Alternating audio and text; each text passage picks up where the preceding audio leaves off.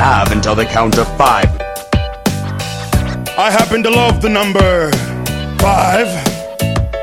It's a beautiful number, a glorious number. You got to the count of five. Christopher Michael Benoit, born May the 21st, 1967, died June the 24th, 2007, was a Canadian professional wrestler.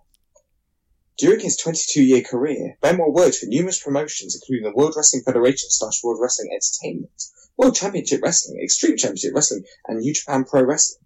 Industry journalist Dave Meltzer considered him one of the top 10, maybe even the top 5 all-time greats. Welcome to Top Till 5!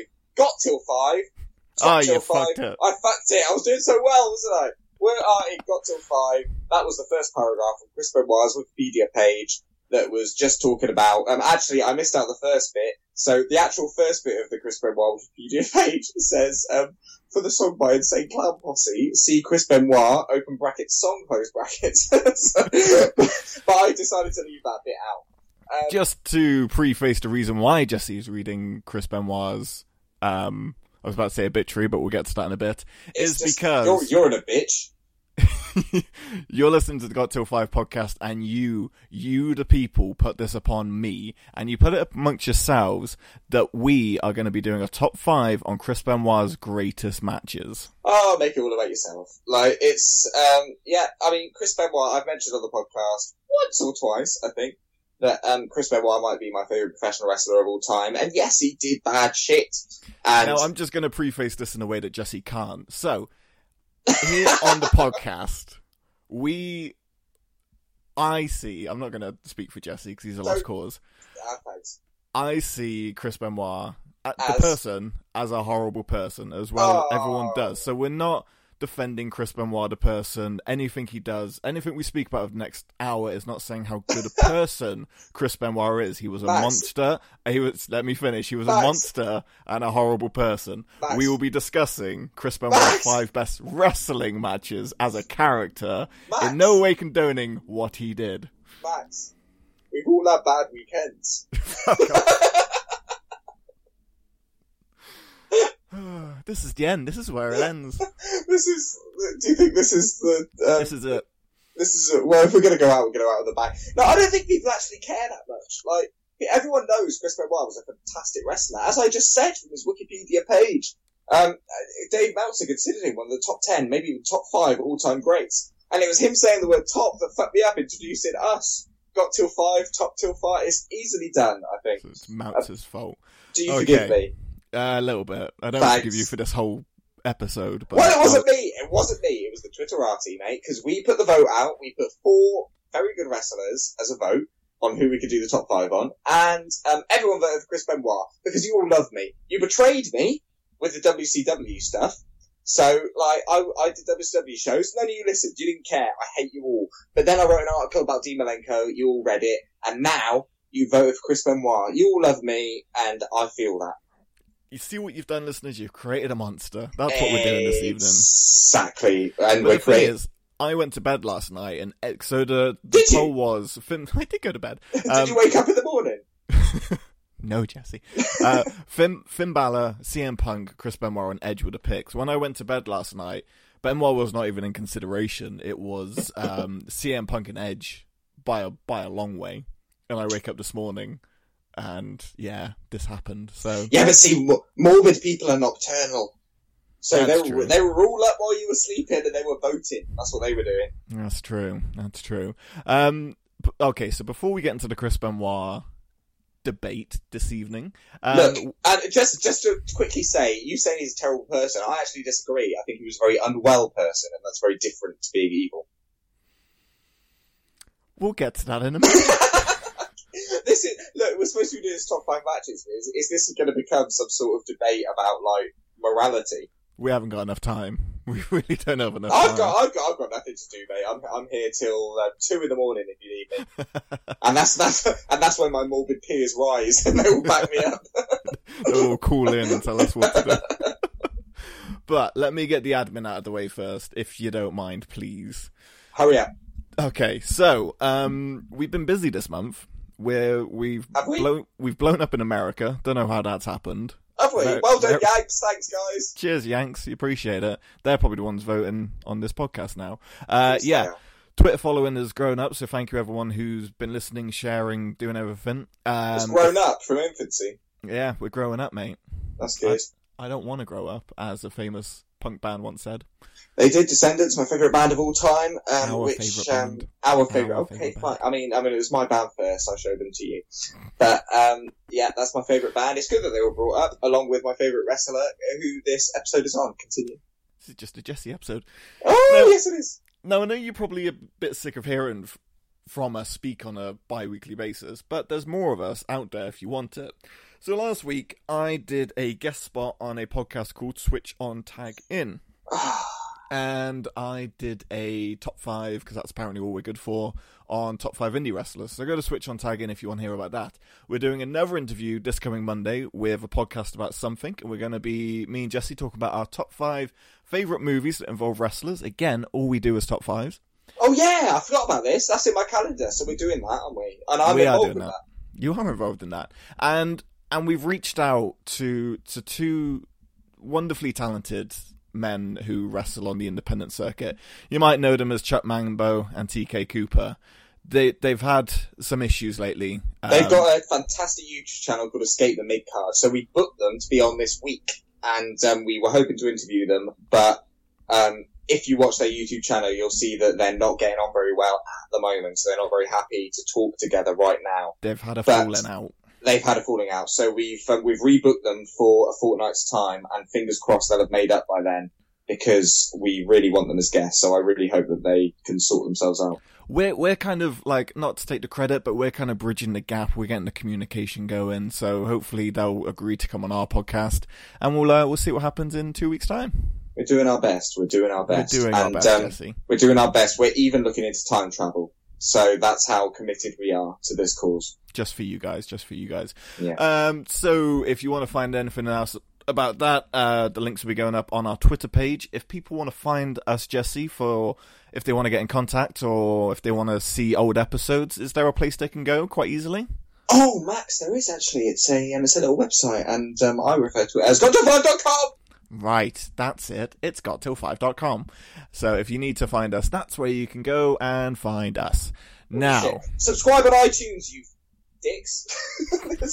they have been. That's the one. That's the best one. If you subscribe on iTunes, like the rest of it means dick. Like do what you want anywhere else. If you subscribe on iTunes, that gets us up the charts. People listen, and we all have a lovely life. Which is what happened in America this month. We're giving this to you for free, you idiots. Just do it. Give us, do us a favour.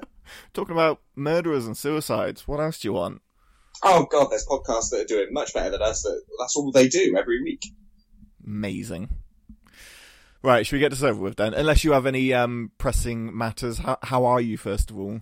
Oh, I'm not very well, Max. Um, Oh. I've been I've been bitten on the bicep by um, my rather sizable and gorgeous bicep that I'm looking at right now. Has been um, uh, defaced by some sort of horsefly, Good God. which is um, I know, which has bitten me um, right on the bicep, and as a result, my whole right arm feels pretty dead, which is a shame. Like it's it's like a constant cramp. It's like it feels alright when it's bent, but then when I stretch it out straight, it just I can feel like this numb, cramping sort of like I've been given a dead arm or something. Right It's all those gains you've been doing in the gym, that's what it is.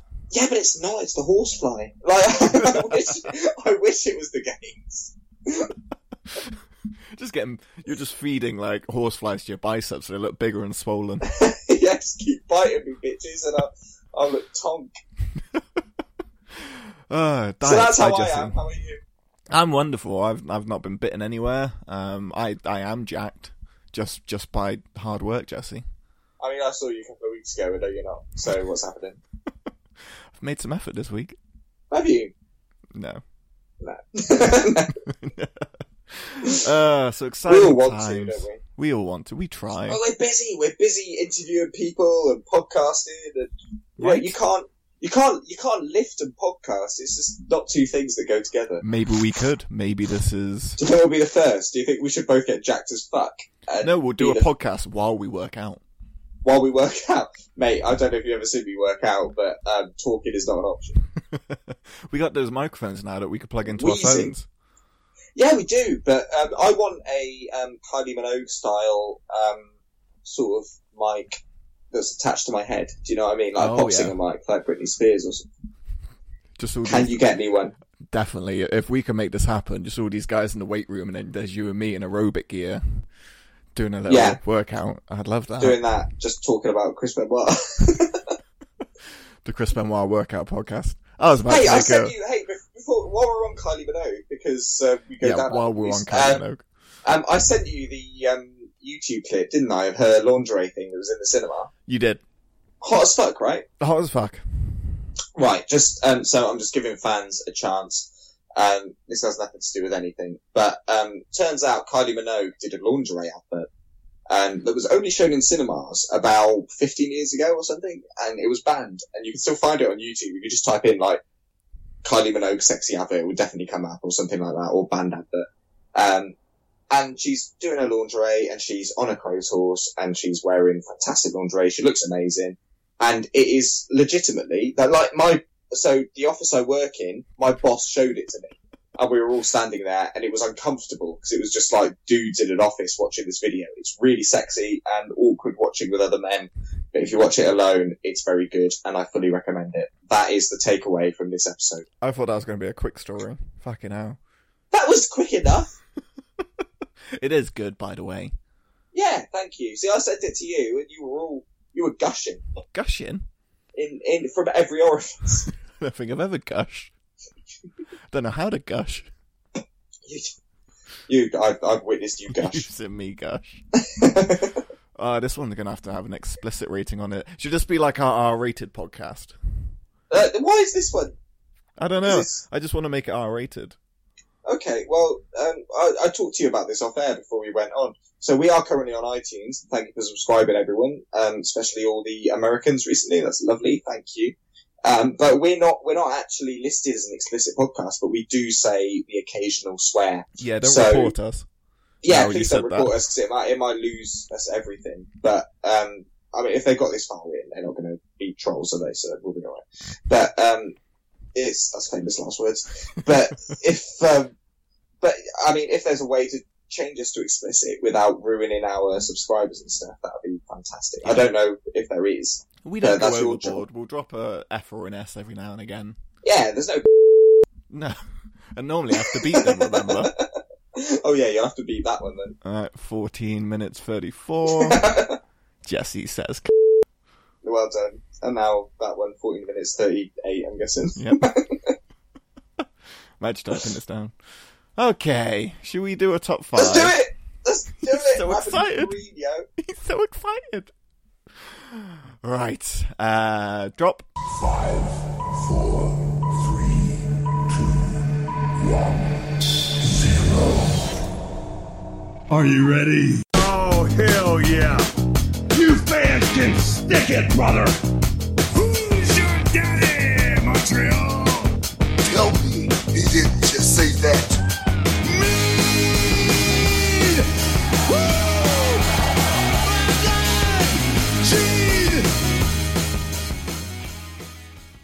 Done. Done! Brilliant, there it was. Okay, Um, so I, I want to do a compilation because you say that every single time when the W. There it was. But there it is. That happened. Please do, I'd love that. Maybe like, maybe hold on for our year anniversary and then it could be like a, an annu- an annual celebration. That's all the year anniversary is. It's just going to be like clips of us saying the same shit for the past year over and over again. It's actually coming up, right? So we've been going September? since September. Yeah. So we've got, we've got what? Two months? Yeah, Three months? three months. Um, yeah, like that's not long. So what what are we actually going to do for our anniversary? Well, when I was speaking to the uh, Switch on Tag In guys, they said, "Why don't you do a top five of your top five? And I went, "That's Oh! that's egotistical. I love it." Yeah, exactly. Up for it. Why don't we just crawl up into our own asses? Yeah, sounds good. I'm 100 percent on board. That that episode's going to be unbearable because it's just going to be you and me patting each other on the back. us just. Yeah, we might. It's just going to be like yeah, a two man circle jerk. Jesse's good, isn't he? Oh, Max is good, isn't he? oh god, who's going to come on the cracker first? Uh, Uh, so we're doing that one in person then. That's good to know. That's good. Yes, yeah, absolutely, yeah. Okay. Soggy biscuit. Soggy Um, biscuit time. So I've already Cool. prefaced this top five, so I'm not going to do it again. Um, me and Jesse grew up watching Benoit the same time. We both, I, I, I- I'll admit, I do love Benoit matches. I, I actually was around my friend Owls just the other week, and I was putting on Benoit match after Benoit match. Were He's you? He's my go-to when I want to watch Ah. good wrestling. Yes, good man. when I want to watch good wrestling. So I've got a good top five. I feel like you and me, I'm I'm torn. Are we going to have a lot of crossovers? I think we're going to have two crossovers. Two, you're saying? I say two. I'm going to agree with you for once. Are you? Um, There's one. There's one that I've omitted that I do love that I know will be on your top five. I've omitted a fair few. Mm. Well, you have to with Benoit. you do. This whole podcast is going to get omitted. You have to admit. you have to admit, like his life, really. but um, yeah, um, it's now I've got I've got a solid top five, and actually, I feel a bit uh, like. Um, spoiler alert! I'm going to throw it in right now. There's not a single WCW match in my top five. Uh, I I think I took one out. Yeah, I took one out last minute. Have you got So any? you um. No, I haven't. Because I never watched much of his New Japan stuff. I know you did because you had the DVD. That wa- that's what I was going to tell you the other day. I was in CEX and they had Hard Knocks, the Chris Benoit story, on sale. On sale. I never see it like available. Well, I suppose second hand, like CEX don't give a shit, do they? Well, it's It's- true. How much was it? Can you remember? Six quid. Six quid. That's that's all right for a wrestling DVD. Yeah. Because the thing is, like, I I was convinced after what after Benoit Benoit, like I was convinced that that DVD would become a collector's item, but it really hasn't. Like, no one wants it. It's not. It's not sought after at all. It's like it's Very easy to obtain. I wonder why people don't want it in their collection. But it's it's a good DVD. It's one of the better DVDs WWE have ever produced. It's got some fantastic matches on from Matches also good. including, as you just mentioned, New Japan stuff, which at the time for WWE to put a New Japan match on one of their DVDs, like that's rare, proper rare. And I think the documentary is really good. It's really nice seeing him sort of go through his career and go back to, and it was all filmed like straight after.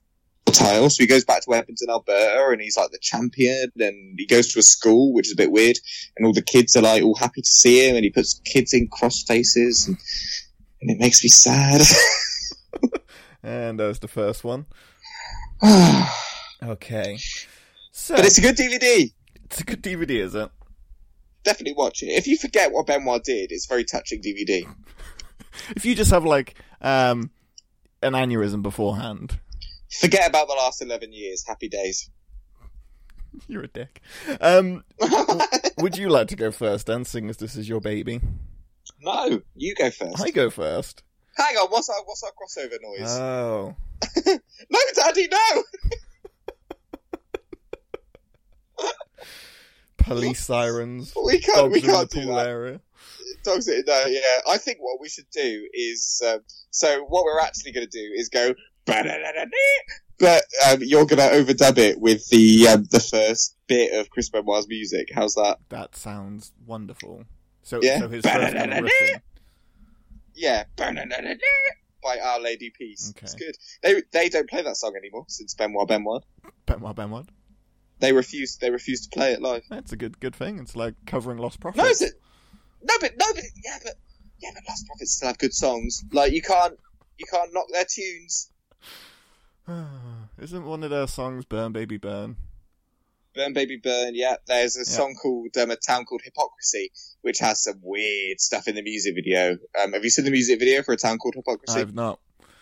Oh, it's like he. So Ian Watkins plays a um, like TV presenter, and it's all parody, and like they infer that he's attracted to the kids, and it's all supposed to be funny, funny, and obviously that becomes a bit too real. We're just covering all bases tonight, aren't we? I know Ian Watkins, but Ian Watkins lives. He's a piece of shit. We hate him. That's true. Hey, Jesse hates someone. I hate someone. No, I can hate him. He's an absolute dick. I saw I saw Lost Prophets play live a couple of times. Did you? Yeah, they were very good. That doesn't take away from the fact that um, he's a twat. It's true. Good, si- Good, good singer, awful, terrible, evil person. Yeah. Okay, we're 22 minutes in, and we've spoken about Chris Benoit, murder, suicide, and Ian Watkins. Let's... And Kylie Minogue. And Kylie Minogue in lingerie. Please don't forget Kylie Minogue. How could I? She saves. We need a little salt with our pepper. That's what we need. Um, okay, so I'll go first. You know how my number fives are not Are awful. are awful. They're always awful. kind of a throwaway, just something to kind of. I don't know if I've done it again. Might have done it again. Your last, your last number five had the Spirit Squad in it. I might. That's how good your number fives are. I might have done it again. Oh, what have you done? What have you done? Have you done like Chris Benoit versus Eugene or something? No, although a classic. Uh, I, I don't think it ever happened actually. I've picked a match from Velocity. They tagged together. Oh, and I know which one you picked, Ooh. but it's but it's but it's not in mine. Okay, so Velocity 2005, Regal versus Benoit. Yes, stunning, stunning match. Do you know the only reason I didn't put this in my top five? Why? Josh Matthews commentary. I'm glad you said that because I kind of I rewatched it today at lunch and I had to turn it down Yeah, because it's awful. no, that's it. It removes two stars for me. Josh Matthews commentary. Now, so they've had this match, this exact match, on a pay per view, and I think it was No Mercy because I've added, I've had this match on another list before, but it was like a pay per view version. Right. Yes. No Mercy 2006. They no wrestled. Mercy 2006. Okay, so a year before this, they wrestle almost exactly the same match, but on Velocity, and they do Yeah. it slightly better. So it's the Yes. same if you remember. And there's a bit of regal blood as well. There's a lot of Regal blood. So Yeah. at the start of the match, it's a lot of chain wrestling and a lot of back and forth between Benoit and Regal because they're two of the best mat technicians going back then. I was about to say today, Yes. back then. Um, and they're in a uh, test of strength, and Regal headbutts Benoit, and Benoit full on shabatas him back. And doesn't f- hold back. He full on shabatas, and you hear the No. clunk. And uh, I mean, we saw we saw the brain scans. We know how hard he had. and that's two. Um, and yeah, Regal just gets busted open, and it starts as like a little trickle, and then good God, it just it goes everywhere. Close. And yeah, my favorite spot that happened in No Mercy happened in this match as well. Benoit delivers a chop to Regal's face, and Regal's isn't. He's just stunned. He's like, "Did you just chop me in the face?" like, Did you besmirch my face? but, but, uh, it was fantastic, and it It it's just good chain wrestling to begin with, and then it just gets really kind of you're moving again, aren't you? You're... Yeah, sorry. Um, you can hear that. I can't Um, Very irritating. I don't know what this is supposed to be. Hang on, let me. How's that? Better ish. Good. Slight buzz. Oh, really? That wasn't there before. Not that I remember. That's better. It's gone now. Okay, good. Okay. Love you. Sorry. Yeah, I was moving a pillow behind me because I'm sitting on my hard wood bed. You just get you just get wood and a potato sack. I sleep on a nail board. That would explain so much. Anyway, so this match, they have a good, Sorry. good chain wrestling thing going on. Then he bleeds, then he slaps him in the He head, does. and then they start Yeah. like doing all this submission stuff, and it's wow sick. It is. It's a good match. It's a very good match, and uh, as as you say, like they almost replicated it in No Mercy 06, but um, as it, the Velocity one was better, and it's such like I full respect to both of them for doing that match on Velocity. Do you know what But I mean? this is this is what we need to kind of say. So for the kids listening out there that don't know about Velocity, it's the equivalent of someone putting on like a four and a half star match on the main event. Yeah, or superstars, if anyone remembers that. Which, yeah, it's so back in the day, the original brand split before the one that we've got today. Um, before every Raw, you'd have Heat, and before every SmackDown, you'd have Velocity. And um, Heat had been around a long time before the brand split. It was just like the pre-show before pay-per-views and stuff. Um, but Velocity they brought in as the Heat of SmackDown, but it but it felt cool. I had a really good color scheme. It was all green Yeah, and it, it was just it it felt cooler to me than Heat. Do you know what I mean? yeah, yeah, definitely. I was I was much more Velocity. Well, I was a SmackDown kid, wasn't I? So Yeah, totally. Yeah, so was I. So we we need them on the network. They they have. I believe they confirmed that Heat is coming to the network. Heat's on there now. Heat's on there now. Yeah. Fantastic. Okay, so we just need velocity now. and we'll be all good. And They will do it. yeah, and it, it, there's a lot of good matches on Velocity actually. When they do add it, you're not going to miss any tricks by just watching an hour of wrestling from back in the Dizzy because they There's some great John Cena, John Cena sort of um, word life era in his early days. basic Um, fucking really, yeah, that really cutting his teeth on Velocity with some great matches. Like really developing his character. You can watch a lot of John Cena character development on Velocity. It's really good. Yeah. So I think this match just sticks out so much because I, I do have quite a lot of omissions um, in my list that could have gone in here. Um, but I don't know, that one just always sticks in my head. I mean, I've mentioned a No Mercy one previously because we did a No Mercy top five, but this one always predates for me as the more memorable match. Fair enough. I know. It's um, yeah. But the only problem is like, and this is why I want Velocity to be on the network as well. I cannot find that match not in potato quality. Oh yeah, that is the problem. Like YouTube or Daily Motion or wherever you go, like it's just pixelated fuck. You, we we want it in good quality, and they've got it. They've got the tapes, and they will put Velocity on the network one day, and then we'll have a good quality version of this match, which is great. Exactly. So I've just created Magic. Not as disappointing a top five, but I did pick a Velocity match. You did, and I, I love this because um, my my number five is um, the same match, but in a different setting, and it's not No Mercy 2006. It's Chris Benoit versus William Regal at the Brian Pillman Memorial Oh, Show. good shout. Have you I seen have it? seen it. Stunning match. Um, so it's an odd match because um, at the time, I believe Regal was um, an independent wrestler, so he'd been fired by WCW and had yet to be hired by WWF.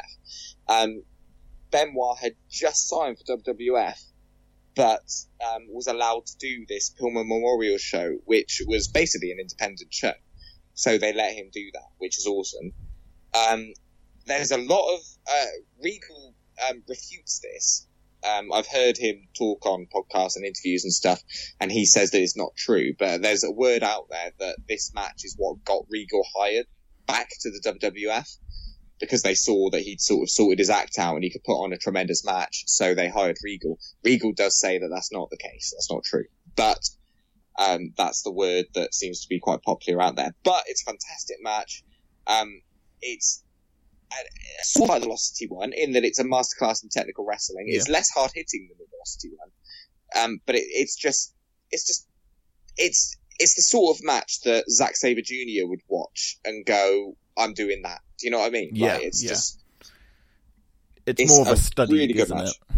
Yes, exactly. It's the sort of match. If I'd seen that when I was a kid and I didn't, um, I wouldn't have enjoyed it. But watching it as a grown up, you you sort of get the awesomeness behind it, and it's just a really really good match. I love the the fact that um, WWF let Benoit do that. I thought was really good, and um, well, even though Regal says not, I think that it certainly played a factor in Regal getting a job in WWF, and you know, the dude's the general manager of NXT now. He's doing fantastic. So Job for life. it, exactly, yeah. So it worked out well for him, and and also, um, William Regal. Um, do you know what he walked out to for this match? Mm, I don't remember. He walked out to "What's the Story, Morning Glory" by Oasis. Oh, really? Yeah, how cool is that? That's very cool. Like, yeah, like proper flying the flag for England. Like in that era, you know, flying the flag for England, like with the most British band of the time, which I thought was really cool. I've had. I don't know if you've got them on your list, but like I seem to. There's quite a few of my omissions that I wanted to put in. Of Chris Benoit does the best matches at tribute shows. Yes, um, you're um, you're inferring the um, match against Bret Hart in the Owen Hart tribute show indeed. for WCW. Yes, uh, which happened in the same building that um, that Owen died in. Yes, which was very close, wasn't it? It was like a couple of months later. Uh, yeah, I believe so. Yeah, it must. Have, it was. It was certainly the same year. It was. They were both ninety nine, so I can only imagine that it was um, a few months later. Did you Um, put this and- one in your list? I did not know. very quickly because I've been kind of to and throwing it out of my list because I do love this match. And fair play to Bret, you know, your brother died a couple of months ago and you put an absolute barn burner of a match that that is. It's such a good match.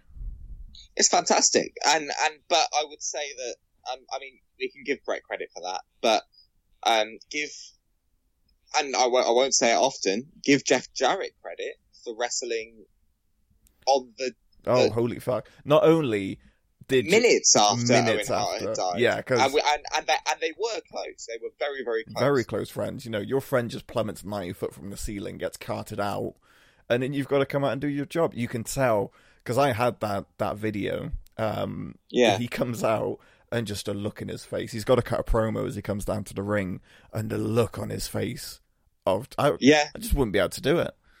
no.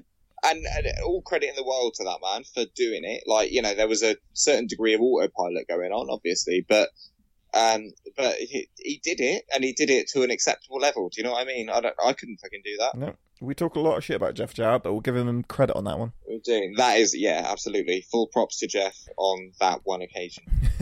So we've both picked a Regal and Benoit match as number five. That's impressive. That is cool. We should do a top five Regal one day. I'd like that. I would like that too because I feel like a lot Can of we do people, especially when we speak to wrestlers and stuff, they always say that they never appreciate Regal when they were younger, but as they Mm. got older or they started wrestling or got into wrestling, they loved Regal, and we're both exactly the same. That we just love him now. There's a lot of underrated Regal man. There's one in particular I can think of. Um, I can't even remember the pay per view, but it was um, uh, Regal against Surfer Sting in WCW, and it's a really weird match because Regal was like the comedy Englishman, like he has been so often, but he still hits really fucking hard. So he's like doing all the bumbling English stuff, and all of a sudden he'll like chop Sting as hard as he can in the throat. It's the British It's like- way. But it just doesn't. It's just a weird mix. Do you know what I mean? Like you can't do the funny stuff and then hit someone as hard as you possibly can. It's really weird. It's true. It's true. But it's a good match. Um, what's your number four? My number four, Jesse. We'll, we'll add uh, we'll add Mr. Regal into our next uh, when we're feeling lazy. By the way, listeners, whenever we do a top five on a certain wrestler, that is key for me and Jesse. Had no idea what we were going to do for a top five. well, uh, yeah, we have a good reason this week, I think, because we had everything sorted out with um, Chuck Mambo and TK Cooper, and then they decide to um, fall out, which is Very nothing to do with us. Exactly. So we have to um, very quickly um, replan our show in order to just pray that they'll be getting on again. So God knows what will happen there. God knows.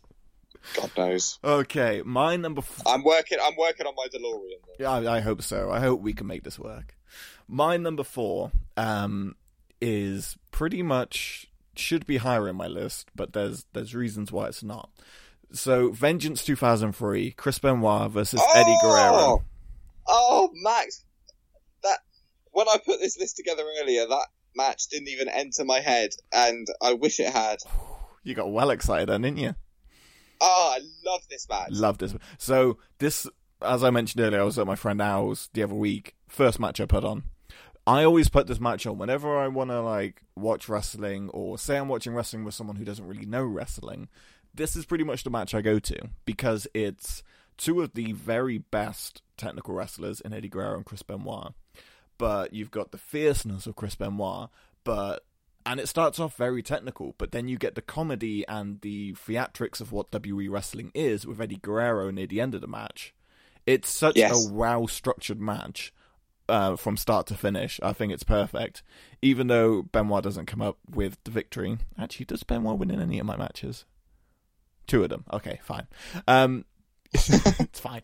So even though he doesn't win, No, but he he is like in many ways. Like you raised a good point because Benoit was fantastic. We all know that tremendous wrestler, but at his heart, he was very good at putting other people over. Yes. That is like that was a real skill that he had. Something I would credit um, Tomohiro Ishii with nowadays as well. I think he's very much the Benoit of this generation, certainly in Japan, in that he can uh, wrestle in a dominant style. He can still be a underdog baby face, and if people beat him, it matters. Do you know what I mean? yeah, completely.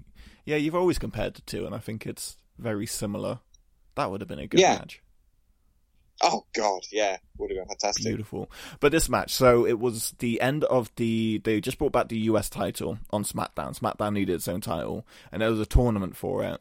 And obviously, Benoit and Eddie end up winning. Um, before the week on SmackDown, what was it like? Eddie sprayed car wax in Benoit's eyes. Yes, That was funny. That was funny, and yeah, and he was sort of in the warm up to the match. He was miming being blind, wasn't he? And stuff. You can't see Holmes. and I remember someone had a side in the audience that said Eddie deserves an Oscar Yes. because of all of his acting and stuff. Because this was around the time when Eddie would uh, knock out the referee and then like pretend he got hit with a steel chair, or he would lay the belt on someone. He did literally all of his quips in this one match, and then Yeah. so it starts off with very technical wrestling, and it's the best I've ever seen these two wrestle. I love watching these two. Benoit's in his It's best it's, shape. it's two, it's two, it's two best friends just having fun with each other. Yeah, Benoit's in the best shape of his life. Eddie's in the best shape of his life. This is pre, so we're nine months away from them hitting the big time in WE, and they're opening up Vengeance pay per view. Um, yeah, and they just absolutely kill it with the technical stuff at the start. Eddie starts getting frustrated, and he gets back into the match. And then they they keep one upping each other, going for like the crossface, going for frog splash, all that kind of stuff. Then the ref gets knocked down, and we get into the comedy aspect of it. Uh, you even have Rhino run down. Do you remember Rhino runs down? that's the finish to the match because you don't know who he's gonna um, gore, do you? he's until the last friend. minute. So Yeah, you think he's there to kill Eddie. And my favourite reaction, so he's Benoit's best friend. You think he's going to spear Eddie because Eddie's been cheating throughout the whole match. Spears Benoit for reasons I don't remember anymore. And Eddie's face when he turns around, like he thinks he's been speared, and a look of shock. yeah, That's when he deserves his Oscar. Hits the frog splash. yeah. New US champion. But my God, did they have a great match? I love this match. wasn't only new US champion. That was the first, First US US champion, in WWE. Yes. that was yeah. That was the, the belt had been brought back from WCW. Um, but yeah, uh, yeah, tremendous match, and I would say it's more of an Eddie match than a Benoit It match in who you know who gets to show their stuff. But yeah, Eddie, I just remember like it's not often you can get a, a, a wrestling audience, certainly in America, to laugh at something. Do you know what I mean? Like all in unison. Like everyone when he did his sort of um hit the referee with a chair, putting the chair on Benoit or the belt, and then lying down as if he'd been hit as well. Yes. The whole audience erupted with laughter. Like they got it. They were completely with Eddie on exactly what was going on. And he on. kept like trying to wake the that, ref that up. doesn't happen much. Yeah, exactly. Yeah, and everyone was pissing themselves. It's brilliant. Like the whole crowd knew exactly what was going on. Like that's a tiny little square in a big like arena. Do you know what I mean? Yes. And and everyone knew what was going on. They got the joke, and everyone was laughing. And that there is such an art to that, to the timing and just knowing. Just he had he had that whole crowd in the palm of his hand that he did for that Yeah. match. That was SmackDown's first pay per view by themselves. I actually Yes, it was. That was one of the first pay per views I like begged my my dad to order for me. So I, like ordered it and recorded it on on VHS, and then uh, ran downstairs in the morning and watched it. Do you remember? Um, there were some good matches on that pay per view. Do you remember um, uh, Rey Mysterio and Billy Kidman against the world's greatest tag team? Yeah, fantastic match. Um, really underrated match. There's a lot of Um, underrated John matches. Cena against the Undertaker. Yeah. uh, even Billy Gunn versus Jamie Noble.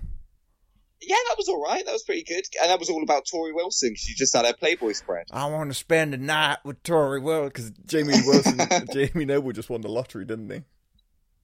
Do you? Yeah. Do you remember the conclusion of that feud? It went on for a while Do you remember the conclusion of it? The Billy Kidman, Jamie Noble. because she, So Jamie Noble. So Jamie Noble was with Nidia. yeah, and she Um, went blind. Billy Kidman. No, that was After after, this, this. okay. Uh, Billy Kidman was with Torrie Wilson. Torrie Wilson did a Playboy spread. By winning this match, Jamie Noble wins uh, to sleep a night with Torrie Wilson. Um, so, can you remember the the finish of this feud? I don't think I, I need you to remind me. Gang bang. The word gangbang. Ja- we see Jamie Noble, we see Lydia, we see Billy Gunn, and we see Torrie Wilson all in bed together, and they're about to have a gangbang, and then the light turns off, and that was the end of this feud.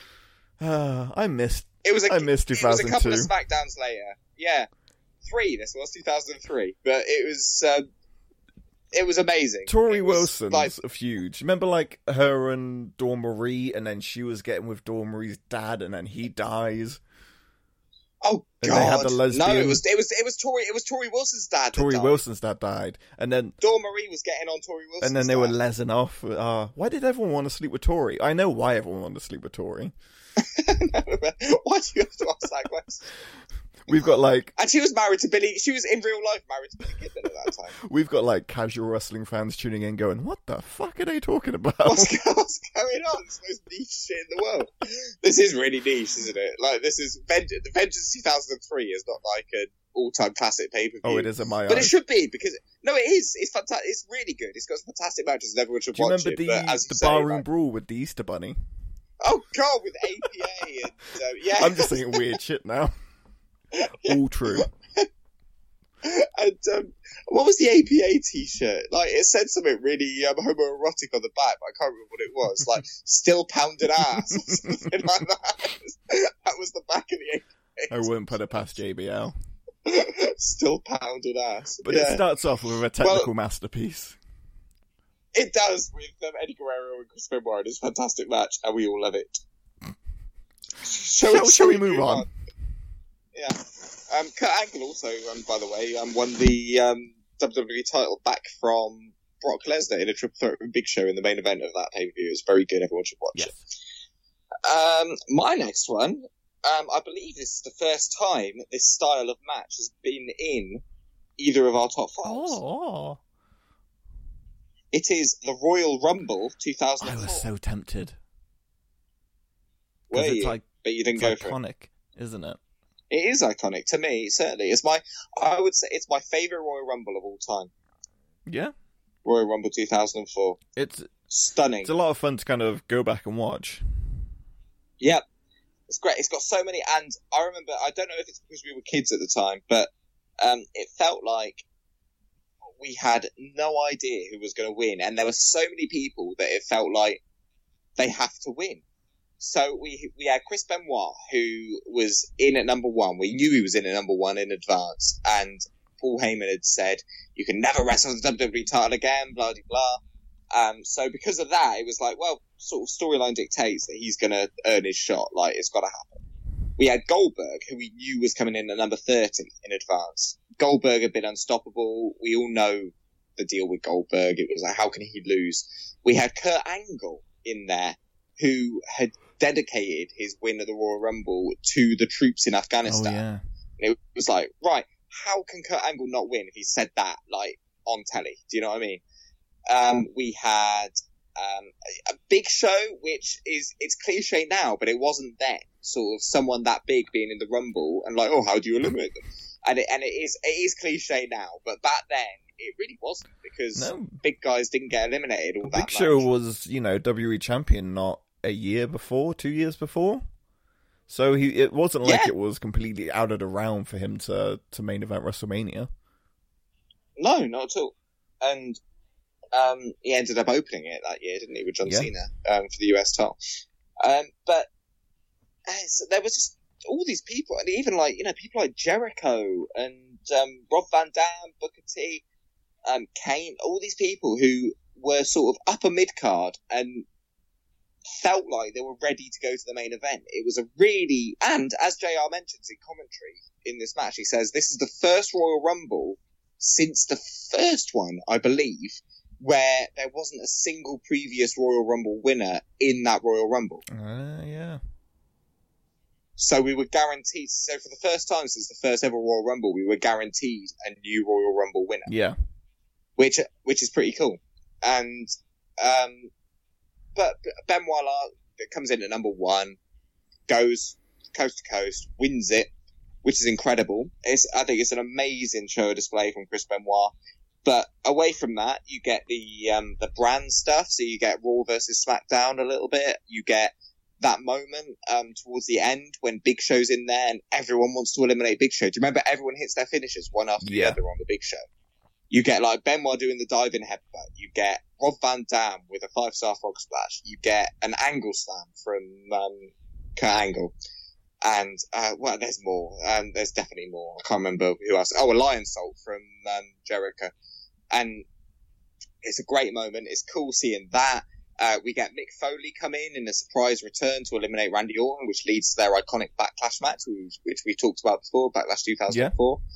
Um, it's it's just a fantastic Royal Rumble. But the fact that the fact that Benoit wins it, and it's kind of like his gold watch for being such a good servant to, you know, the sport of professional wrestling. is just the cherry on the cake. Do you know what yeah, I mean? to go from one to thirty, and I'll, they've tried to recreate it so many times, but nothing's worked as well as when Big Show's just going to toss him over the top rope, and then Benoit just holds on, and he just drags his feet back under the bottom rope, and he pulls Big Show over in a suplex position. And that's how, like, the tension. I always remember watching it on TV, and you're just there, and you're like, "Go on, Benoit, go on, Benoit," and, and it seems like it lasts for an et- eternity. That bit where he's trying to drag them when he's trying to drag him over. Benoit was so good at, and and when he wins it as well, like he's and, and in anything he wins, really, he's so good at that. People who say that Benoit had no acting chops or had no charisma, like watch him when he wins matches. He just the look on his face and the way he reacts is like, you know, this is the greatest thing that's ever happened to Mm. me, and it's incredible watching him. Like he knew he was going to win that Royal Rumble. Obviously, he knew he was going to win that Royal Rumble, but you would never know it. You, you you would think it was real watching him win that Royal Rumble with the look on his face and the way he reacts and how happy he is. Do you know what yeah, I mean? yeah, completely. It's uh, he does it again at Mania 20. He even in Yeah. his smaller matches, it, it's that exhaustion, and you, you believe it, and you're there with him when he does it. Yeah, and he wins. Do you know? Do you know who's good at that nowadays? Which I actually noticed um, the other week. Who? Tyler Bate. Tyler Bate. Tyler Bate is very good. Watch him whenever he wins a match. Just watch watch his face and watch the way he reacts. He's very he's he's really good at like looking. He's like, oh my god, I won! Like a really good sort of surprised reaction. Do you know what I mean?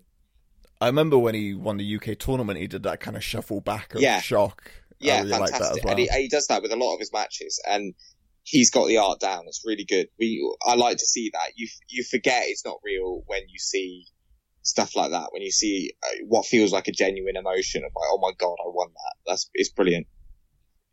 Yeah, But fantastic Rumble. Um, the uh, the Royal Rumble runner up to that, I would say, is '92 when Ric Flair won it. Mm, yeah, that is a good rumble. What's your What's your number two Rumble? My number two rumble. Assuming this is your favorite, it might not even be. What's your favorite Rumble? My favorite rumble. Um, when Edge comes back. Oh yeah, that was a good one. 2010. Two that? Yeah. Yeah. That was another because you and me have only ever like bet on two Royal Rumbles, and so when 2004 happened, Jesse was like the only kid who bet on Benoit to win, and everyone was like, "Oh, you're stupid, you're stupid." You know, he's Yeah, coming in at number one.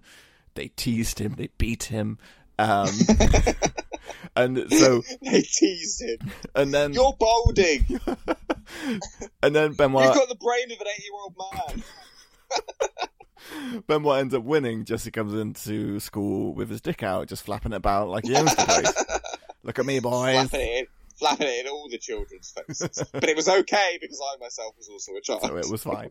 Um, and then we did it again in 2009, and I think I said like, "Oh, Edge is gonna win." 10, 2010. 2010, I was like, "Edge is gonna Autumn win," 1, 2009. and I remember Rob berating me. It felt like a good 20 minutes of Rob berating me. Yeah. How wrong I was. Yeah, it must have been about that long. And who shows up and wins the thing? Fucking Edge. Fucking Edge, looking like, and he didn't have time to work out, did he? He was looked awful. motherfucker. He looked terrible. Good God. yeah, yeah, he was a very skinny man when he, um, when he came back. Uh, so yeah, good shout. Well And then, so, so what happened at the Mania that Edge challenged for the title after winning the Royal Rumble? It was the worst WrestleMania of all time. Was it the one, the one where Jericho basically squashed him? Yeah, it was the worst WrestleMania of all time. Yeah, good. Um, Thanks for that. What happened at Benoit's? We'll get to that, I'm sure. We'll get to that. I'm that. sure we will.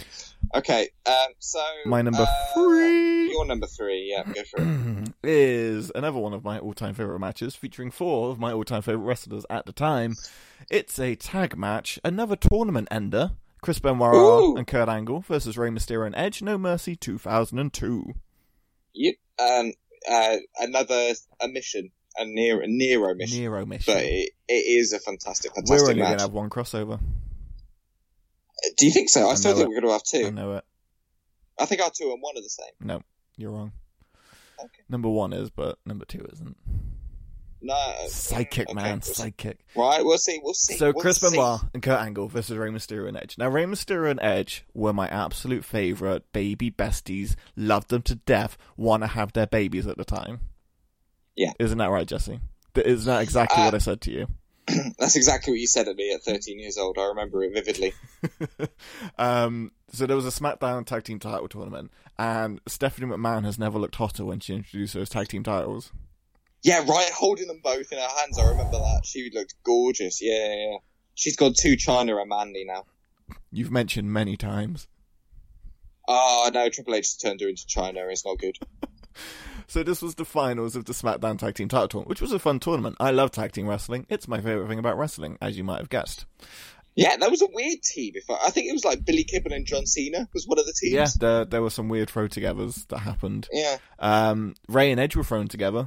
They, they weren't a tag Well, yeah, team before this. They were an angle in many ways. Well, this was the whole feud that kind of they were feuding and they couldn't get along, and then Stephanie comes out and does her witch voice and says that you two have to work together, and if you lay a hand on each other during this whole tournament, you're both fired or suspended or something. Something bad would happen.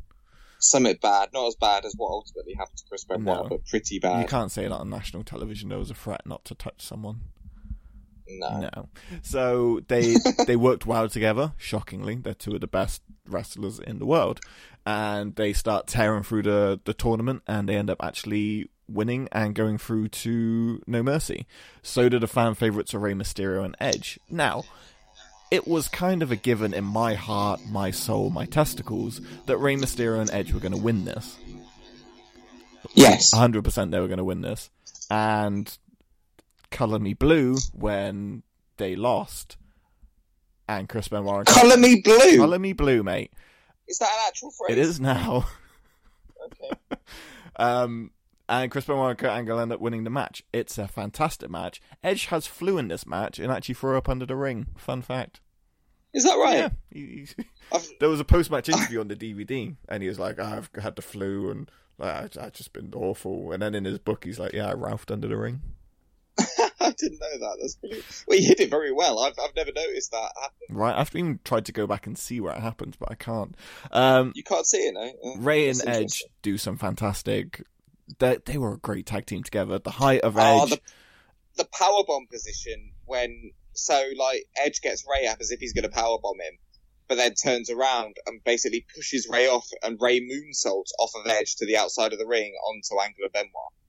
Do you remember that? Yes. That's a great spot. and also the spot where Benoit's on the top rope, seated position, and Edge launches Ben uh, launches Rey, who's running at him, and Rey lands and does a Frankenstein from the top rope. oh yeah, Rey just Yeah, flies, just great. doesn't move. He just like it's stop motion the way he moves up and then does it. It's Yeah. fantastic.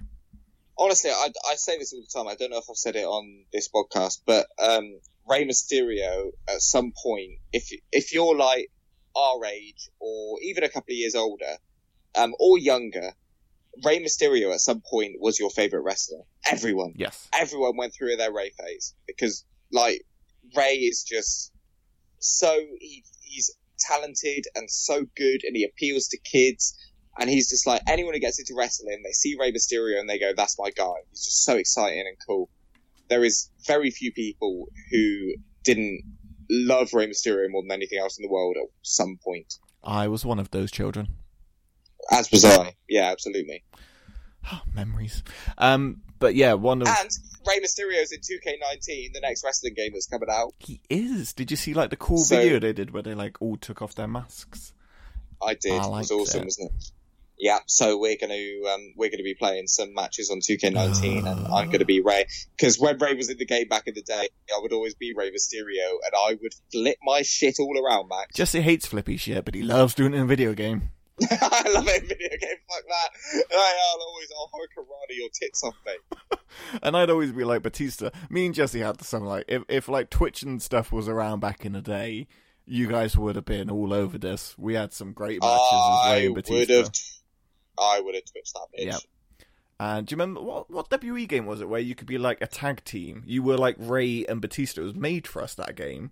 You were Rey Batista as a tag team going through the Yeah, story they, mode. they were yeah, 'cause they were they were tag team champions in real life, Yeah, weren't they? Um, uh, yeah, I, I don't know. I'm guessing based on the year they did it, like oh wait, like SmackDown vs Raw 2008 Yeah. or something. I remember it coming out Yeah. because this was like a couple of years after me and Jesse did the whole Rey Batista thing in the game, and I just texted you being like, "Oh, daddy, something wonderful's Yeah. happened."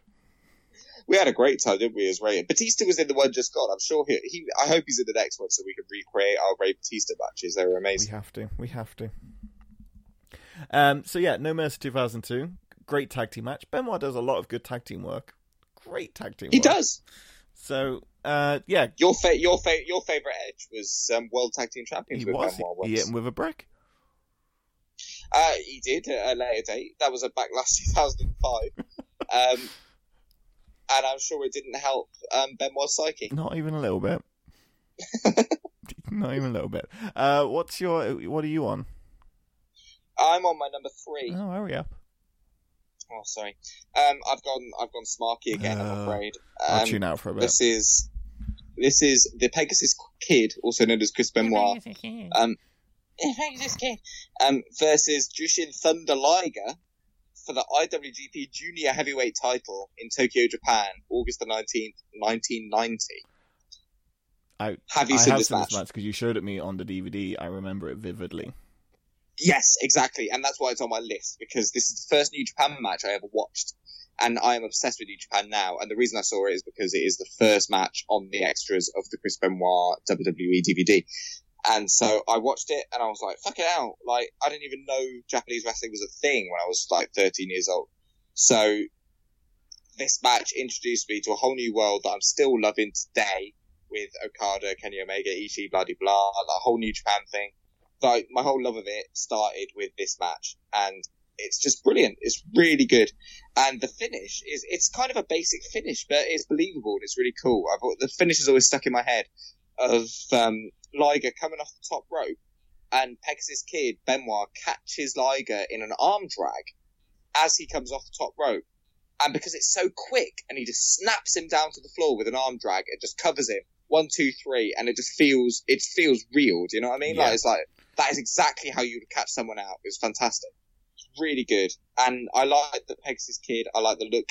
Um, Japan don't have the same feelings America do on Chris Benoit. Like, they have no problem with showing Pegasus Kid, Wild Pegasus matches, um, in Japan to the point where when there's intervals in the New Japan shows, they will still show them on the big screen. They'll show like old matches and they will show Benoit quite regularly. And um, so if you ever want to see Benoit in action and see like, and he's still like, he's still credited and mentioned regularly over there, which is quite cool. Yeah, I think uh, I've been able to search for him on New Japan World pretty easily. Yeah. And interestingly, um, who's my favourite wrestler now? Finn Balor.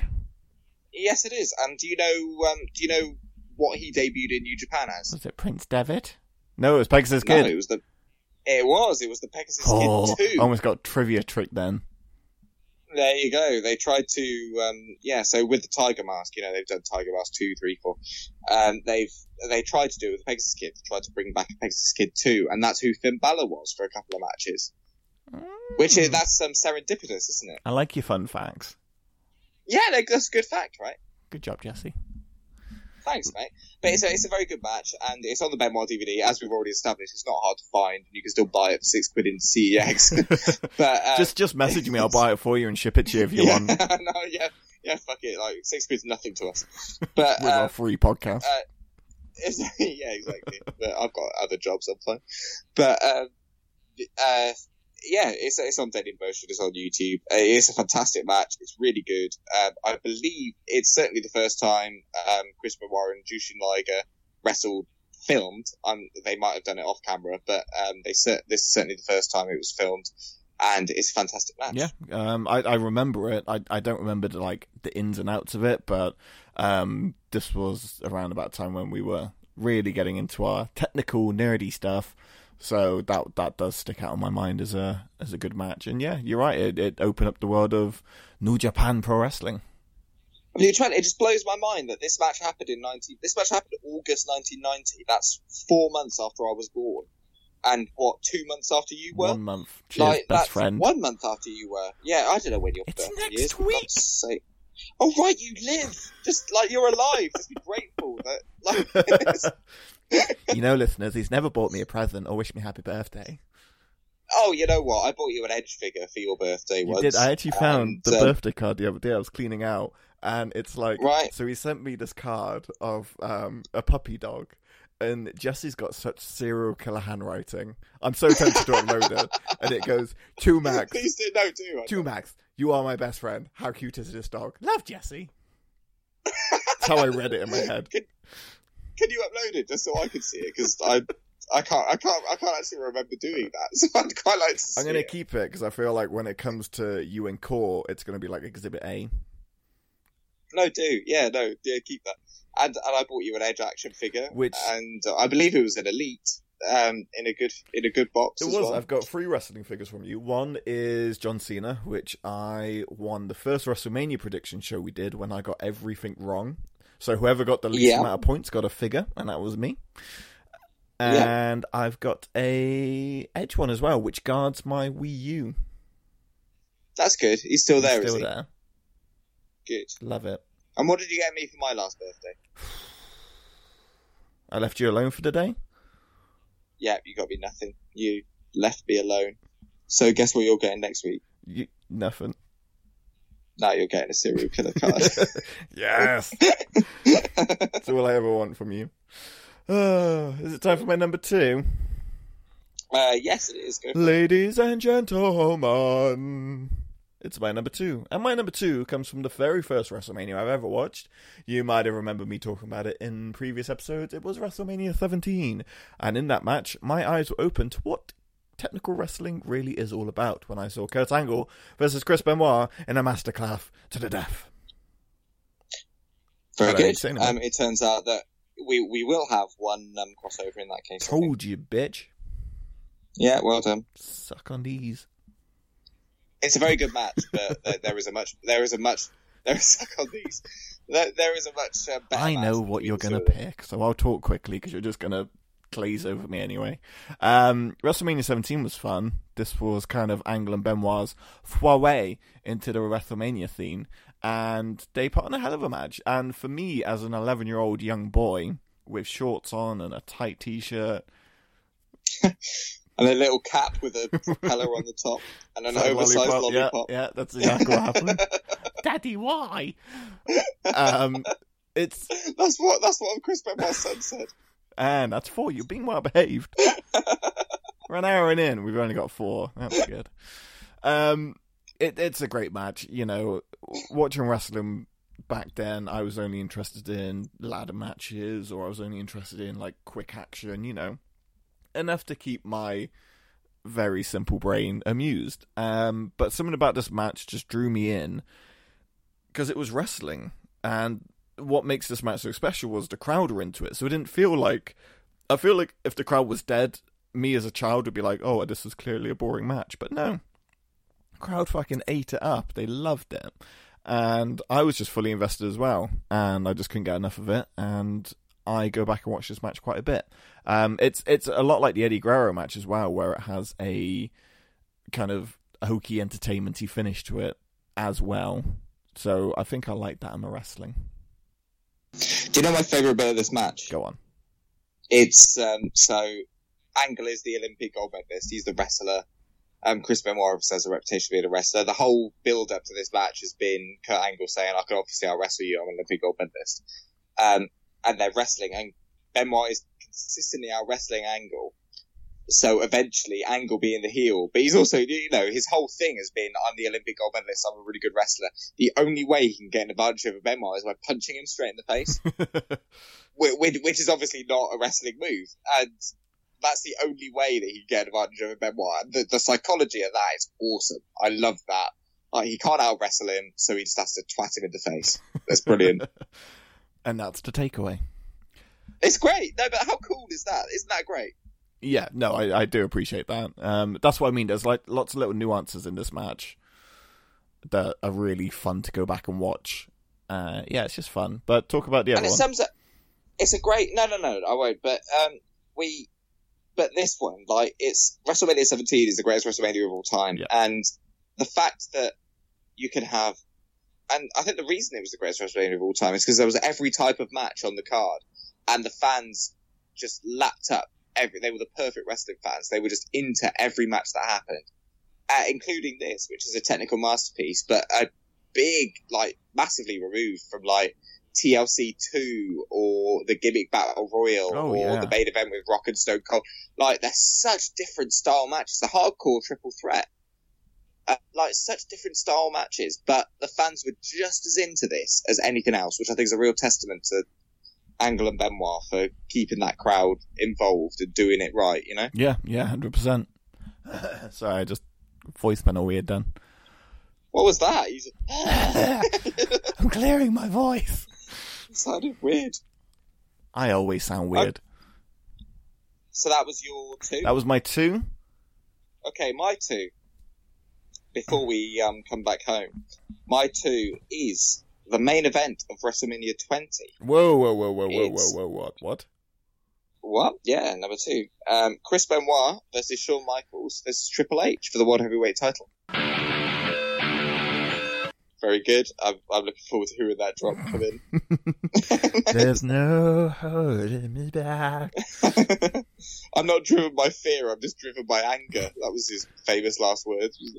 Um, so, is this your number one? This is my number one match for Chris Benoit. Oh, Feels good, doesn't it? You enjoyed that, didn't you?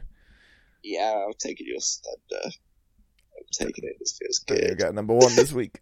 Fine, fine, fine. Talk. So this uh, we talked about the uh, we talked about the Royal Rumble 2004 that Chris Benoit won in handily fashion. Um, he went on to transfer to Raw first of all um, to challenge Triple H. Shawn Michaels was like, "We've got unfinished business, Jack." So it's gonna um, be me, not you. Sorry. you. Um, that was Benoit that It said was. that before he got um, kicked in the, The best super kick I've ever seen. me. Yeah, yeah, it was a very good super kick because of Benoit's head shake, which might have been on set trauma. Number five. Um,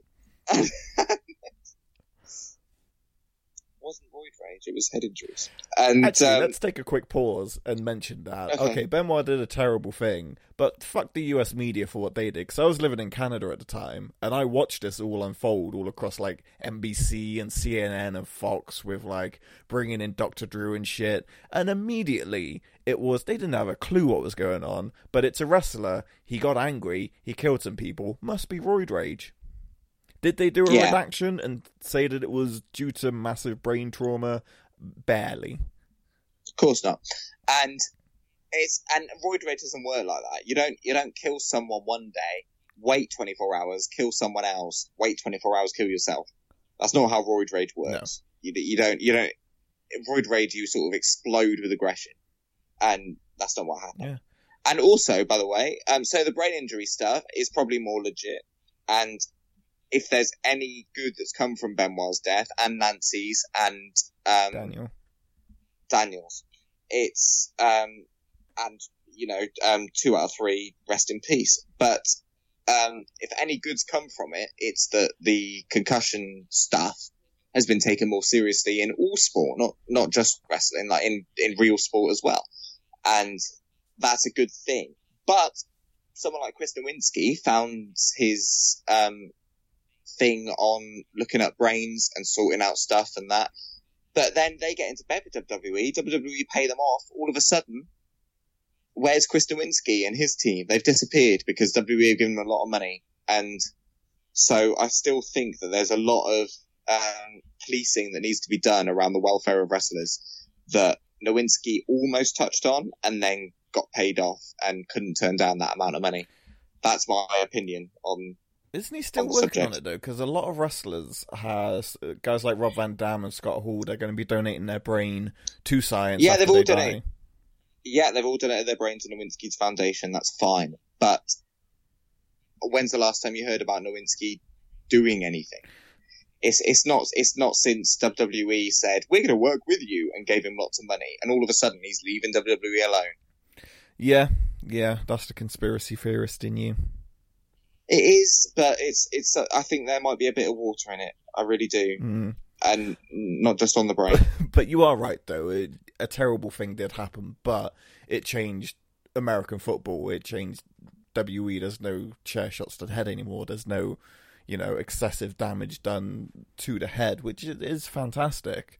Um, it, it sucks that a tragedy had to happen in order to get to there, but it's it's yeah, a shame. And there's and there's much less toxic masculinity, I think, in the business in general as well. And I think um, this had something to do with it. Oh, they're all a bunch of toxic pansy mas- flowers now. Well, I, I wouldn't, you know, I wouldn't say that, but they're, um, but they're, they're certainly. I think the hazing and the being a man's man Yeah. and just powering th- powering through your head trauma. Do you know what I mean? And stuff like that.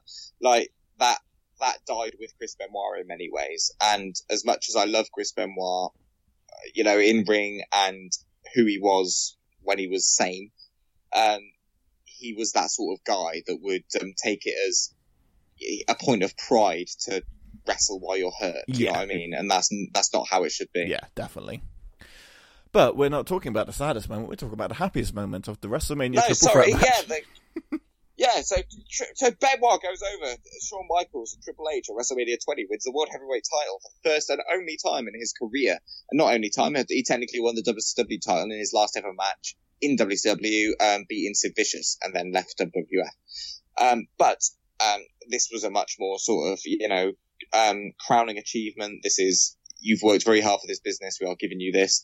Um, oddly, look at the um, tens of WrestleManias. WrestleMania 10, Workhorse Bret Hart wins the title. WrestleMania 20, Workhorse Chris Benoit wins the title. WrestleMania 30, Workhorse Daniel Bryan wins the title.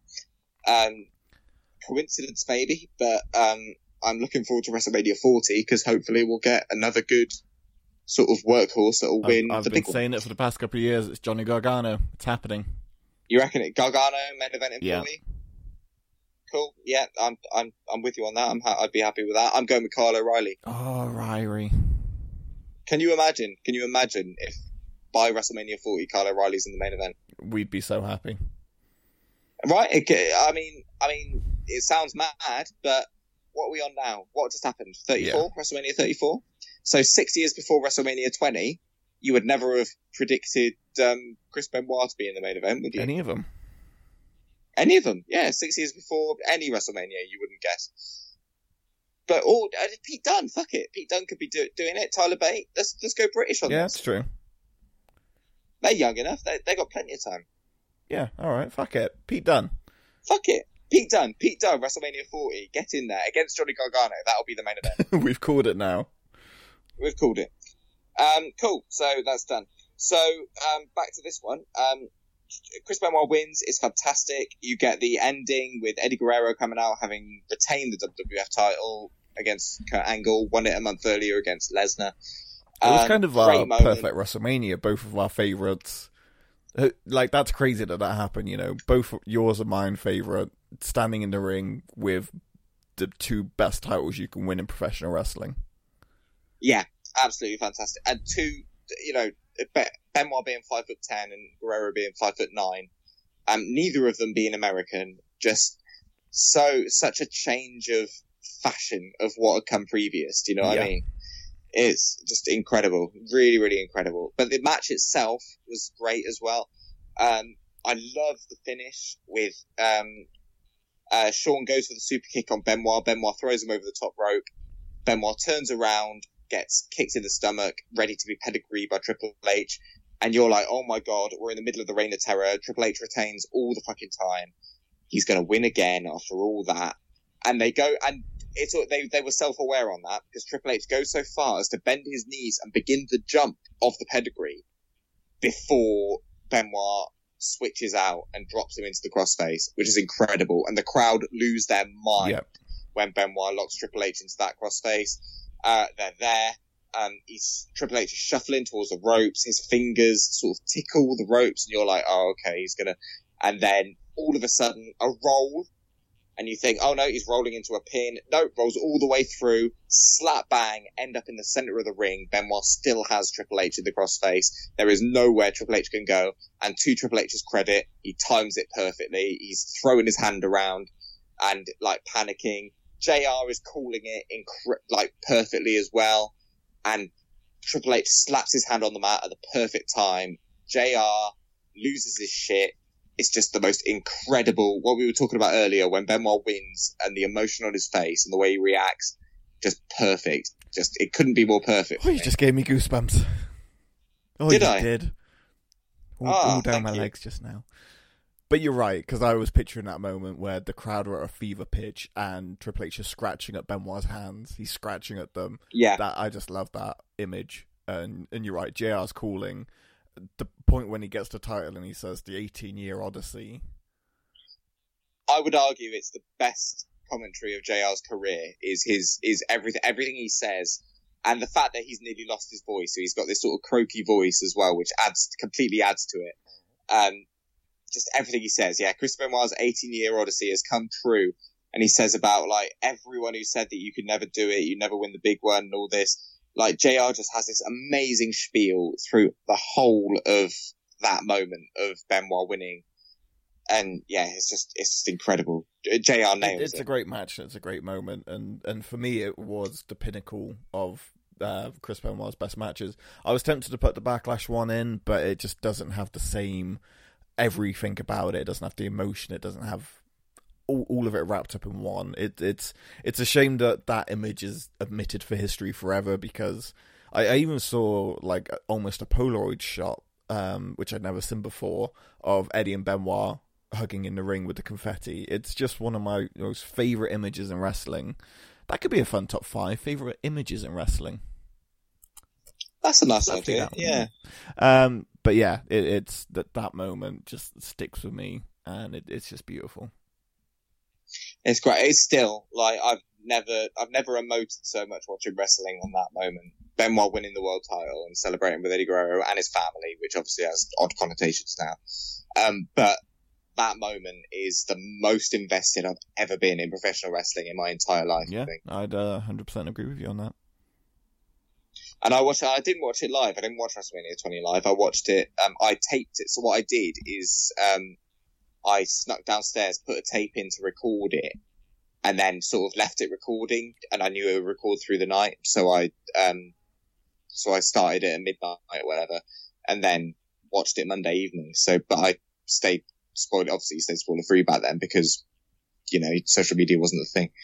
But um, so watched it Monday evening. But it, it was as if I was watching it live. You know, when I watched it that Monday Yeah. evening, it was just incredible. Beautiful, beautiful match. If you haven't seen it, definitely go check it out. But Jesse, you got to talk some more because you took my number one. You, you know what you are. Oh, I'm sorry, but you, you know what my number one is. Surely it's um. So it's for the Royal Rumble 2003.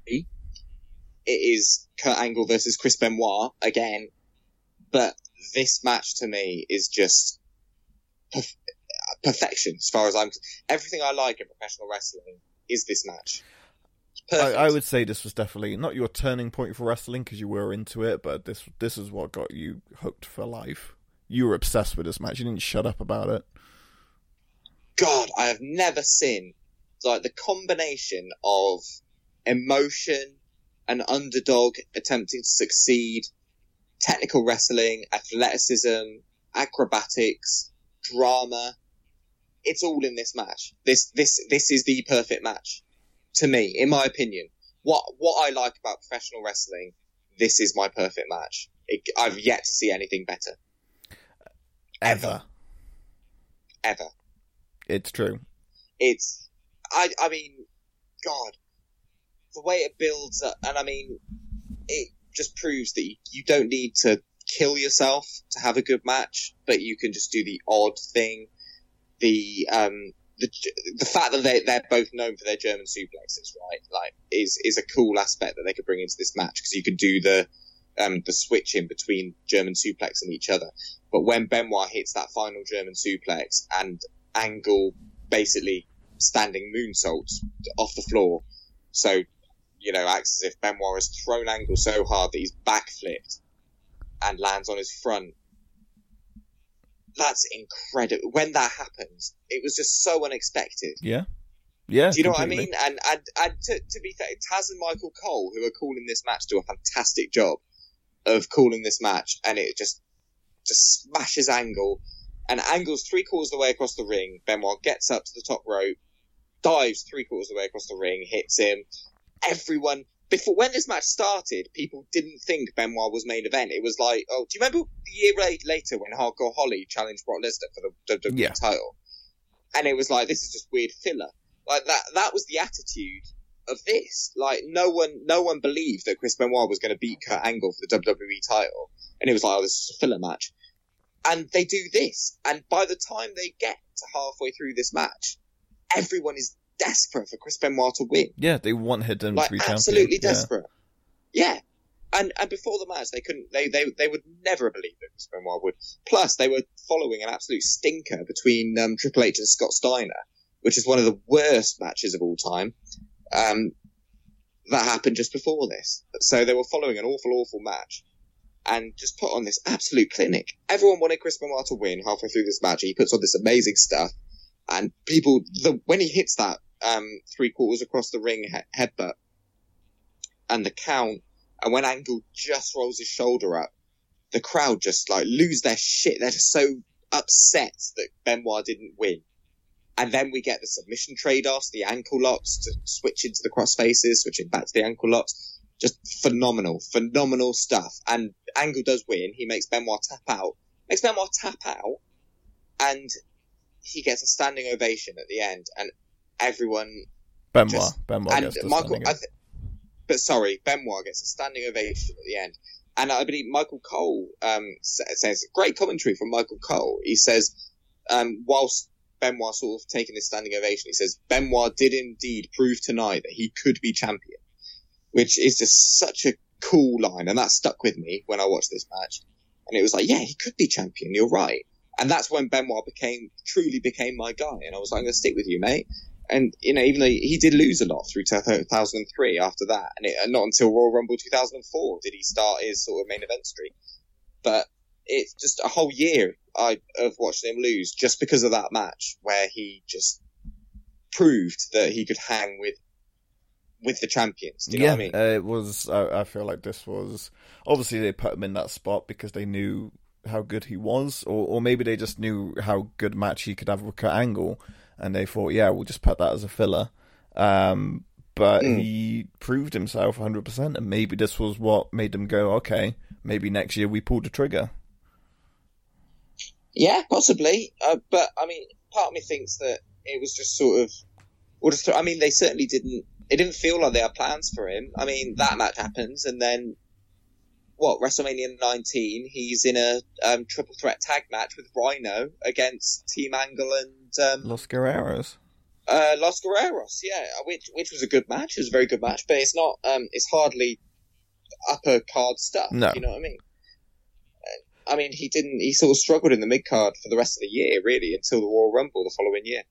But this this match just it, it was just incredible. It's honest. I, I I can't even put it into words. Really, just the way it was all put together and the way that Team Angle came out with Kurt Angle, and you were like, oh, okay, there's going to be like ringside shenanigans, and the referee immediately disposes of them, and it's like, oh, brilliant, this is going to be one on one, and so and so Kurt Angle gets to prove that he is a phenomenal, despite being a sort of chicken shit heel, which he kind of was at the time. He still gets to prove that no, when it comes to it, the dude can wrestle, and he's Yeah, fucking badass. And Benoit put him over big time that way as well. I would say. Not only is this Chris Benoit's greatest match, I would say it's Kurt Angle's as well. Yeah, I, I feel like if we ever did a Kurt Angle, this would be featured quite heavily as well. And and and you're right. It's I, just love the WrestleMania 17 match because it, it evokes something in me. Same as I love this match as well. Don't get me wrong. Um, going back and watching it is amazing, and and the standing ovation at the end, I, I defy anyone not to get a little bit like, oh yeah, Benoit, you go, man, you go. Exactly, it's brilliant. And Benoit's still selling that leg throughout the whole thing, through the emotion. It's just pure professional. It's Love it. Solid choice, Jesse. I should have known it was your number one. I should have known. I, I honestly thought that Should would be number two, and WrestleMania 20 would be your number one.